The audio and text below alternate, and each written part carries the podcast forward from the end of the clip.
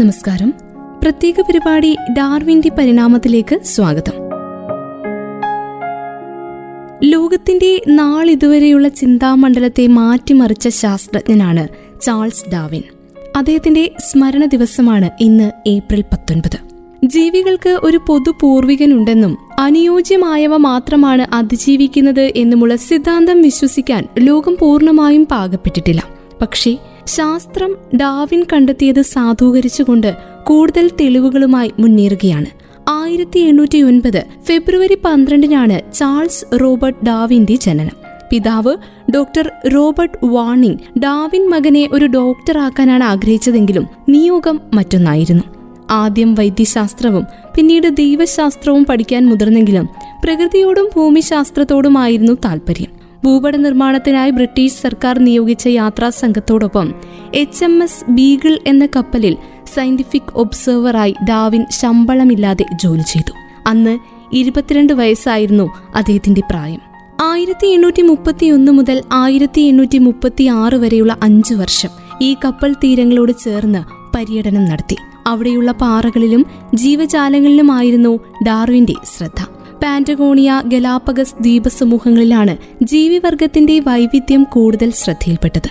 തെക്കേ അമേരിക്കയിലെ എക്വഡോറിൽ നിന്ന് അറുന്നൂറ് കിലോമീറ്റർ മാറി പടിഞ്ഞാറ് ഭാഗത്തുള്ള പതിമൂന്ന് ചെറിയ ദ്വീപുകളും ധാരാളം കുഞ്ഞു ദ്വീപുകളും അടങ്ങിയതാണ് ഗലാപ്പഗസ് അവിടെ ഒരു ജനുസിൽപ്പെട്ടവയിൽ തന്നെ പ്രകടമായ വ്യത്യാസങ്ങൾ ഡാവിൻ നിരീക്ഷിച്ചു. നന്നേ ചെറിയ പ്രായത്തിലെ നിരീക്ഷണ ബുദ്ധിയോടെ വളർന്ന ചെറുപ്പക്കാരനായിരുന്നു ഡാവിൻ. ഇവിടുത്തെ കുരുവികളുടെ കൊക്കിന്റെ വൈവിധ്യവും ആമകളുടെ തോടിന്റെയും കഴുത്തിന്റെയും വ്യത്യസ്തതയും ഡാവിന്റെ ശ്രദ്ധയാകർഷിച്ചു. ഷഡ്പഥഭോജികളായ കുരുവികൾക്ക് ചെറിയ കൊക്കുകളും കള്ളിമുൾ ചെടികൾ ഭക്ഷിക്കുന്നവയ്ക്ക് നീണ്ട മൂർച്ചയുള്ള കൊക്കുകളുമായിരുന്നു. കൂർത്ത കൊക്കുകൾ കൊണ്ട് ചില്ലകൾ കൊത്തിയൊടിച്ച് മരപ്പുത്തുകളിൽ നിന്ന് പുഴുക്കളെ കൊത്തിയെടുത്ത് ഭക്ഷിക്കുന്ന മരംകുത്തി കുരുവികളും വിത്തുകൾ ആഹാരമാക്കിയിരുന്ന വലിയ കൊക്കുകളുള്ള നീലക്കുരുവികളും ആ കൂട്ടത്തിലുണ്ടായിരുന്നു. ആയിരത്തി എണ്ണൂറ്റി മുപ്പത്തിയേഴിൽ ഇംഗ്ലണ്ടിൽ തിരിച്ചെത്തിയ ഡാവിൻ പക്ഷി നിരീക്ഷകനായ ജോൺ ക്ലൗഡിനൊപ്പം പ്രവർത്തിച്ചു. ഗലാപ്പഗസിലെ കുരുവികൾ ലോകത്തിന്റെ മറ്റു ഭാഗങ്ങളിൽ ജീവിക്കുന്ന അതേ വർഗത്തിലുള്ള പക്ഷികളിൽ നിന്ന് കാഴ്ചയിൽ വ്യത്യസ്തങ്ങളാണെന്ന് മനസ്സിലാക്കി. ഇവ ഒരേ ജനസിലെ വെവ്വേറെ സ്പീഷീസുകളാകുമെന്ന് ഉറപ്പിച്ചു. ഇത്തരം അന്വേഷണങ്ങൾക്കൊടുവിലാണ് ഡാവിൻ പ്രകൃതി നിർദ്ധാരണ സിദ്ധാന്തം ആവിഷ്കരിച്ചത്. അങ്ങനെ മനുഷ്യന്റെ ചിന്താമണ്ഡലങ്ങളെ മാറ്റിമറിക്കുന്ന നിരവധി അന്വേഷണങ്ങളുമായി മുന്നോട്ടു പോവുകയായിരുന്നു ശാസ്ത്രജ്ഞൻ ചാൾസ് ഡാവിൻ. ആയിരത്തി എണ്ണൂറ്റി അൻപത്തി ഒൻപതിൽ ആൽഫ്രഡ് റസൽ വാലസുമായി ചേർന്ന് ഡാവിൻ തന്റെ കണ്ടുപിടുത്തങ്ങൾ on the origin of species എന്ന പുസ്തകമായി പ്രസിദ്ധീകരിച്ചു. ജീവികളിൽ നിരന്തരം വ്യതിയാനങ്ങൾ ഉണ്ടാകുന്നു എന്ന് തിരിച്ചറിയാനായെങ്കിലും അത് എങ്ങനെ സംഭവിക്കുന്നുവെന്ന് വിശദീകരിക്കാൻ ഡാവിന് കഴിഞ്ഞില്ല. ജീൻ ക്രോമസോം ഇവയൊക്കെ പറ്റി അദ്ദേഹത്തിന്റെ കാലത്ത് അറിവൊന്നും ഉണ്ടായിരുന്നില്ല. ആയിരത്തി എണ്ണൂറ്റി എൺപത്തിരണ്ട് ഏപ്രിൽ മാസം പത്തൊൻപതാം തീയതിയാണ് ഡാവിനി ലോകത്തോട് വിട പറയുന്നത്. ശൈശവത്തിൽ മരിച്ച രണ്ടു പേരടക്കം ഡാവിന് പത്ത് മക്കളുണ്ടായിരുന്നു. പത്താമത്തെ വയസ്സിലെ ആനിയുടെ മരണം ഡാവിനെയും അദ്ദേഹത്തിന്റെ ഭാര്യ എമ്മയെയും വല്ലാതെ ബാധിച്ചിരുന്നു. മക്കളെ ഏറെ സ്നേഹിക്കുകയും അവരുടെ കാര്യത്തിൽ ഏറെ താല്പര്യമെടുക്കുകയും ചെയ്ത പിതാവായിരുന്നു ലോകമറിയപ്പെട്ട ശാസ്ത്രജ്ഞനായ ഡാവിൻ. ഭാര്യയായി എത്തിയ എമ്മ ഡാവിന്റെ കസിനായിരുന്നു മക്കളുടെ ആരോഗ്യം മോശമായ അവസരങ്ങളിലൊക്കെ താനും ഭാര്യയും തമ്മിലുള്ള രക്തബന്ധം മൂലം പാരമ്പര്യമായി കിട്ടിയ രോഗങ്ങളാണ് അവരെ അലട്ടുന്നതെന്ന് അദ്ദേഹം ഭയപ്പെട്ടു. മനുഷ്യരുടെയും മറ്റു ജീവികളുടെയും കാര്യത്തിൽ ഇത്തരം ബന്ധത്തിന് അനഭികാമ്യതയും ബന്ധുക്കളല്ലാത്തവർക്കിടയിലെ വിവാഹത്തിന്റെ മെച്ചങ്ങളും ഡാവിന്റെ പിൽക്കാല രചനകളിലെ ഒരു പ്രധാന പ്രമേയമായിരുന്നു. എന്നാൽ ഡാവിൻ ഭയന്നതിന് വിപരീതമായി പ്രായപൂർത്തിയോളം ജീവിച്ചിരുന്ന അദ്ദേഹത്തിന്റെ മക്കളിൽ മിക്കവരും വിജയകരമായ ജീവിതം നയിക്കുകയും ഡാവിൻ വെഡ്ജ്വുഡ് കുടുംബത്തിലെ അംഗങ്ങൾ എന്ന നിലയിൽ ശ്രദ്ധേയരാവുകയും ചെയ്തു. ഡാവിന്റെ മക്കളിൽ ജോർജ് ഫ്രാൻസിസ് ഹൊറേസ് എന്നിവർ യഥാക്രമം ജ്യോതിശാസ്ത്രം സസ്യശാസ്ത്രം വാസ്തുശില്പശാസ്ത്രം എന്നിവയിൽ പേരെടുത്ത് രാജകീയ സഭയിലെ വരെ അംഗങ്ങളായി. മറ്റൊരു മകനായ ലിയാനോട് സൈനികൻ രാഷ്ട്രതന്ത്രജ്ഞൻ സാമ്പത്തിക വിശാരദൻ യുജനിസിസ്റ്റ് ഈ നിലകളിൽ പേരെടുക്കുകയും സ്ഥിതിവിവര വിദഗ്ധനും ജൈവപരിണാമ ശാസ്ത്രജ്ഞനുമായ റൊണാൾഡ് ഫിഷറുടെ മുഖ്യ പ്രേരകനാവുകയും ചെയ്തു. ഡാവിന്റെ ജീവിതകാലത്ത് തന്നെ ചില ജീവിവർഗങ്ങൾക്കും ഭൗമശാസ്ത്രത്തിലെ നാഴികക്കല്ലുകൾ എന്ന് പറയാവുന്ന സ്ഥലങ്ങൾക്കും അദ്ദേഹത്തിന്റെ പേരിട്ടിരുന്നു.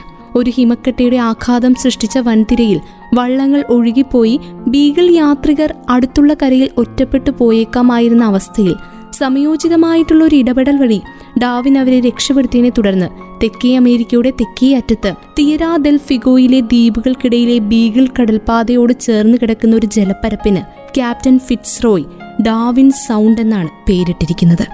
അങ്ങനെ മറ്റൊന്നെടുത്തു പറയാനുള്ളത് ആൻഡിസ് പർവതനിരയിലുള്ള ഒരു കൊടുമുടിയുടെ കാര്യമാണ്.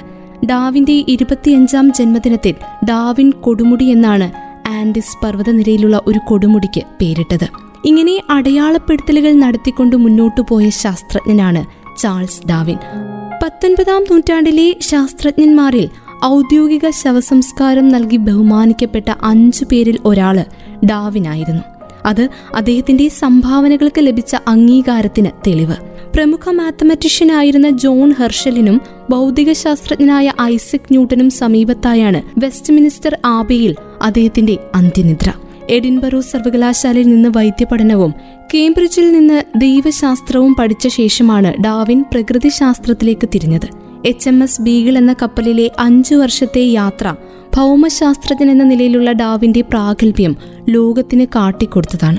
അതുവരെ ദൈവത്തിൽ നിന്ന് നേരിട്ടുള്ള സൃഷ്ടിയാണ് എല്ലാമെന്ന് വിശ്വസിച്ചിരുന്ന ജനതയ്ക്ക് എല്ലാം പരിണാമത്തിന്റെ ഫലമാണെന്ന് പഠിപ്പിക്കാനുള്ള അനുഭവ സമ്പത്തും അറിവും ഉണ്ടാക്കിക്കൊടുത്തത് ആ യാത്രയാണ്. ബീഗിളിലെ യാത്രക്കിടെ എഴുതിയ കുറിപ്പുകളുടെ പ്രസിദ്ധീകരണം ഡാവിനെ ഒരു എഴുത്തുകാരൻ എന്ന നിലയിൽ ജനസമ്മതനാക്കി. ദീർഘമായ ഈ യാത്രയിൽ കണ്ടുമുട്ടിയ ജീവമാതൃകകളുടെയും മറ്റും ഭൂമിശാസ്ത്രപരമായ വിതരണം ഉണർത്തിയ കൗതുകം ജീവജാലങ്ങളുടെ വർഗ പരിവർത്തനത്തെക്കുറിച്ച് അന്വേഷിക്കാൻ ഡാവിനെ പ്രേരിപ്പിച്ചു. ഈ അന്വേഷണമാണ് പ്രകൃതി നിർദ്ധാരണം എന്ന സിദ്ധാന്തത്തിലേക്ക് അദ്ദേഹത്തെ നയിച്ചത്. തന്റെ ആശയങ്ങൾ അദ്ദേഹം പല പ്രകൃതി ശാസ്ത്രജ്ഞന്മാരുമായും ചർച്ച ചെയ്തിരുന്നു. പഠനങ്ങൾക്കും മറ്റുമായി ഏറെ കാലമെടുത്തതുകൊണ്ട് പ്രസിദ്ധീകരണം വൈകി. കപ്പൽ യാത്രക്കിടയിൽ വളരെ യാദൃശികമായാണ് ഡാവിൻ ഗാലപ്പഗോസ് ദ്വീപിലെത്തിയത്. അവിടുത്തെ പക്ഷികളുടെ വൈവിധ്യം ഡാവിൻ ശ്രദ്ധിക്കാനിടയായി. ഓരോ ദ്വീപിലെ പക്ഷികൾക്കും ഓരോ തരത്തിലുള്ള ചുണ്ടുകളാണ് ഉണ്ടായിരുന്നത്.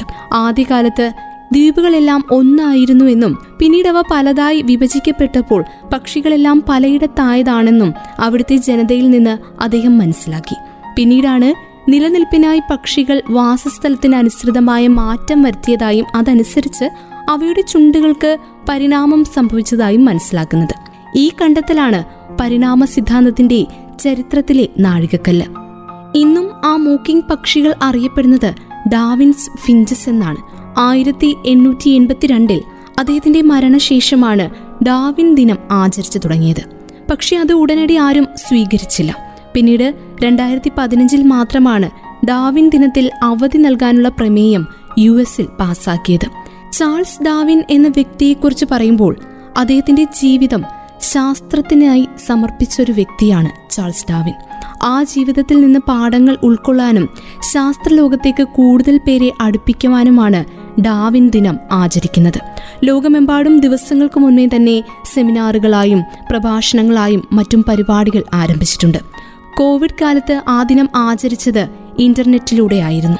പ്രമുഖ ബോധവൽക്കരണ പരിപാടികളും വിവിധ സംഘടനയുടെ ആഭിമുഖ്യത്തിൽ ഈ ദിവസം നടന്നുവരുന്നു. എന്നും മാറ്റങ്ങൾ വരുന്ന ലോകമാണ് ശാസ്ത്രത്തിന്റെത്. ഇന്നത്തെ ശരി അവിടെ നാളെ തെറ്റും. ഇന്നത്തെ തെറ്റ് നാളത്തെ ശരിയുമാകും. ആ ലോകത്ത് മാറാതെ നിൽക്കുന്ന ഒന്നുണ്ടെങ്കിൽ അത് ചാൾസ് ഡാവിന്റെ പരിണാമ സിദ്ധാന്തമാണ്. അതുകൊണ്ട് തന്നെ അദ്ദേഹത്തിന്റെ ഓർമ്മ ദിവസം ഏറെ ബഹുമാനത്തോടെ നമ്മൾ ആചരിക്കേണ്ട ഒന്നാണ്. ഒപ്പം ശാസ്ത്രലോകത്തെ ഏറ്റവും വലിയ നാഴികക്കല്ലായ പരിണാമ സിദ്ധാന്തം. അത് കണ്ടെത്താൻ അധ്വാനിച്ച വ്യക്തി ചാൾസ് ഡാവിൻ അദ്ദേഹവും ഓർമ്മിക്കപ്പെടേണ്ടതുണ്ട്. ഇന്നത്തെ പ്രത്യേക പരിപാടി പൂർണമാകുന്നു. ലോകപ്രശസ്ത ശാസ്ത്രജ്ഞൻ പരിണാമ സിദ്ധാന്തത്തിന്റെ ഉപജ്ഞാതാവ് ചാൾസ് ഡാവിന്റെ സ്മരണദിനത്തോടനുബന്ധിച്ചുള്ള പ്രത്യേക പരിപാടിയാണ് പ്രിയ ശ്രോതാക്കൾ കേട്ടുകഴിഞ്ഞത്. ഇത്രയും സമയം നിങ്ങളുടെ കാതോരം ഉണ്ടായിരുന്നത് ഞാൻ കല്യാണി. തുടർന്നും കേട്ടുകൊണ്ടേയിരിക്കും radio Mangalam ninety one point two. നാടിനൊപ്പം നീരിനൊപ്പം.